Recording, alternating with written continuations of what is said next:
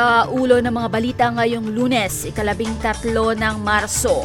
Sa Australia, Labor inanunsyo ang isang plano na magpapagaan sa tumataas na singil sa kuryente sa New South Wales sakaling mahalal sa pwesto. Isang Pinay patay sa California sa US matapos umanong barilin ng kanyang kapareha. Habang sa Pilipinas, pumalo na sa halos 20,000 tao ang apektado ng oil spill sa Mindoro. At Australian boxer Tim Chu panalo sa interim WBO super welterweight belt kontra American Tony Harrison.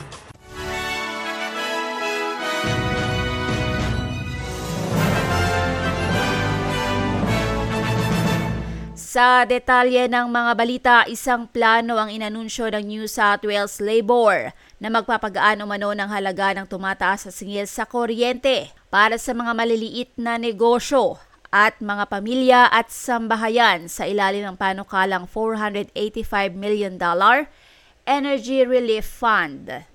Kung mahalal ang labor, sino mang eligible na maliit na negosyo na nasa New South Wales ay tatanggap ng $315 na bawas mula sa kanilang bayarin sa kuryente at kung tatapatan ng pagpupondo mula sa rebate scheme ng Commonwealth Government, humigit kumulang 320,000 na small businesses ang makakakuha ng $630 na bawas sa kanilang bayarin sa kuryente.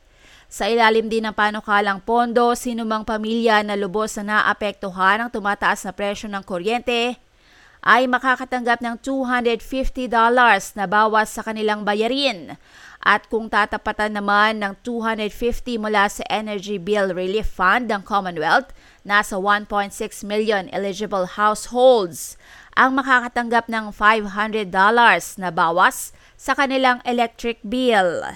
Anang leader ng labor na si Chris Means, hindi natupad ng pamahalang koalisyon ng Estado ang mga pangako nito. One of the biggest components of any household bill or business bill is the energy that they pay. The New South Wales government in the last two years promised that business energy bills would reduce by $400 and household bills would reduce by $130. The exact opposite thing has happened. Samantala, inihayag naman ng Partido Greens na kanilang itutulak na gawing available ang abortion sa lahat ng pampublikong ospital sa ilalim ng isang reproductive health reform package bilang bahagi ng kanilang kampanya para sa eleksyon sa New South Wales.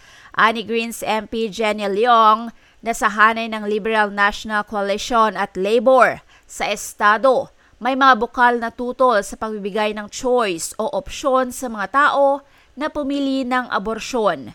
Kasama sa plano ang pinahusay na access sa contraception, fertility treatment, abortion, menopause care at gender-affirming care sa pamagitan ng public health system kabilang ang access sa abortion sa bawat pampublikong ospital sa New South Wales.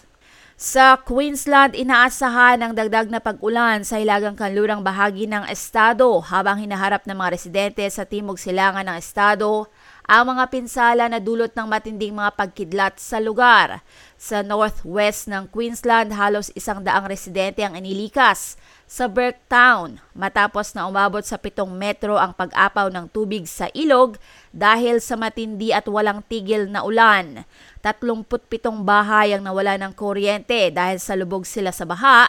Humigit kumulang naman sa 70 residente ang nanatili sa lugar na may limitadong supply ng kuryente at may inom na tubig.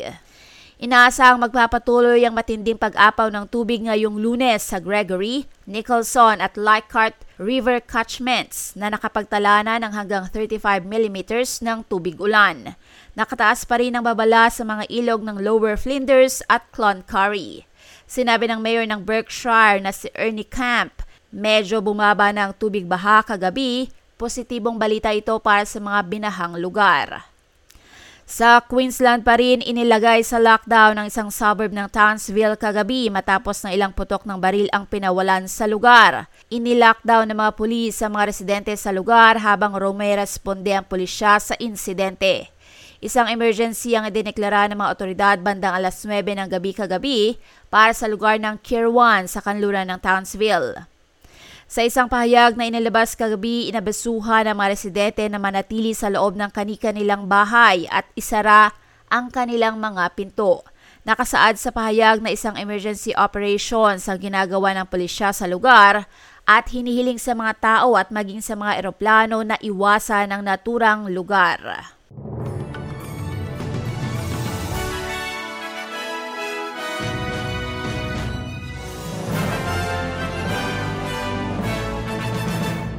Sa iba yung dagat, ilang daang libo ang nagprotesta sa mga kalsada sa mga pangunahing syudad ng Israel bilang pagsalungat sa mga controversial na plano na reforma sa judicial system ng bansa.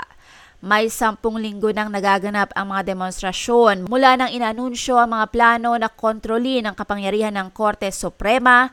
Itinuturing ito ng mga kritiko na banta sa kalayaan ng mga hukuman. Ipinagtanggol ni Prime Minister Benjamin Netanyahu ang mga reforma at sinabing ang mga protesta ay dinisenyo para alisin siya sa pwesto. Ang punong ministro ay kasalukuyang nililitis sa tatlong kaso ng korupsyon at itinatanggi niya ang lahat ng maling gawain. Natatakot ang ilang nagprotesta na mga planong reformang panghukuman ay nagbabanta na pahinain ang demokrasya ng Israel. I'm here to demonstrate and to sound my voice against the dictatorship that they established here in the name of the so-called law, judicial reform. It's not a judicial reform. It's a revolution that making Israel go to full dictatorship. And I want Israel to stay a democracy for my kids, for my grandson that will be here, because Israel is a democracy country and it must stay as one. Sa Estados Unidos, isang 27 anyos na Pilipina ang binaril at napatay ng asawa nito sa labas ng kanilang tahanan sa Daly City sa California noong nagdaang ika-anim ng Marso.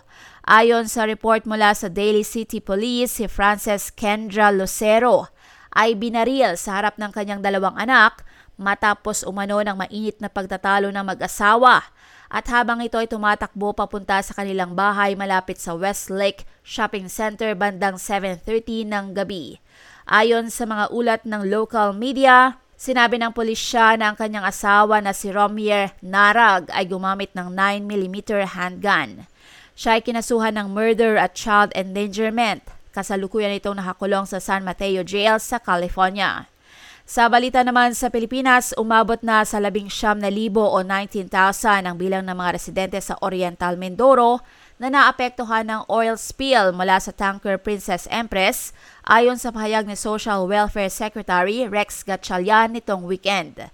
Ayon sa ulat ng ABS-CBN News, sa March 15, sisimula ng Department of Social Welfare and Development o DSWD ang Cash for Work program bukod pa sa food relief, na ipinamamahagi na para matulungan ang mga apektadong residente at para pasiglahin ang lokal na ekonomiya.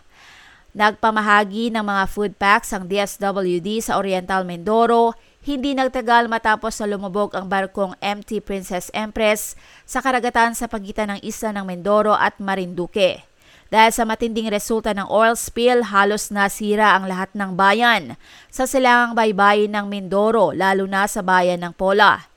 Ayon sa Maritime Industry Authority, nakikipag-ugnayan na ito sa operator ng tanker, ang RDC Re-eyed Marine Services at sinuspindi ang safety certificate nito hanggang sa matugunan nito ang reportorial requirements.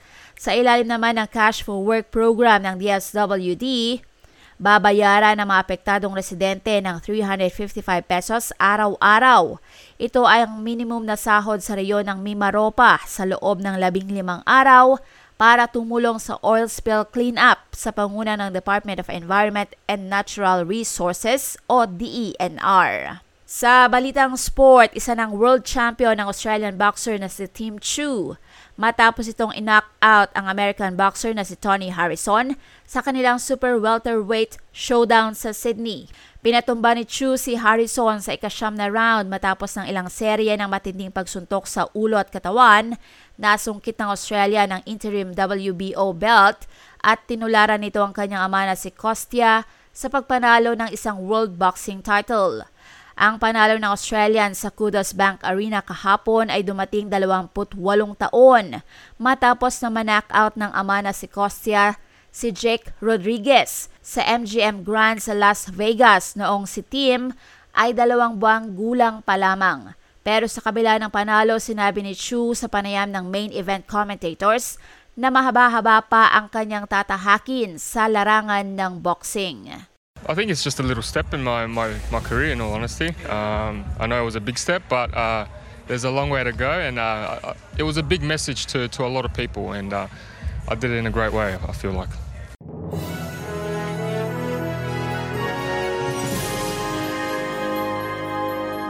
Sa palitan ng salapi ayon sa Bangko Sentral ng Pilipinas, ang isang US dollar ay may papalit sa 55 pesos and 23 centavos.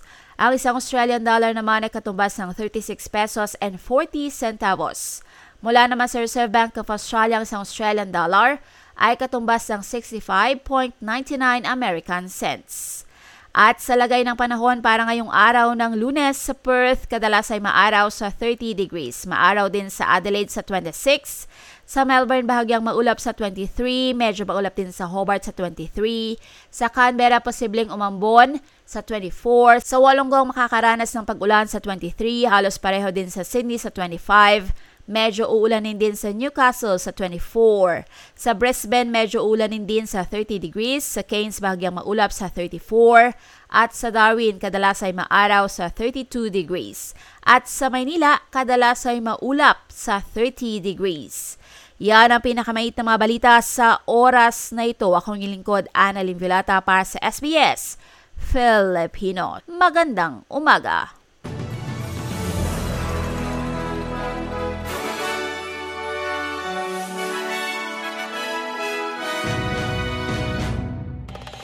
Nice yung bang makinig na iba pang kwento na tulad ito? Makinig sa Apple Podcast, Google Podcast, Spotify o sa iba pang podcast apps.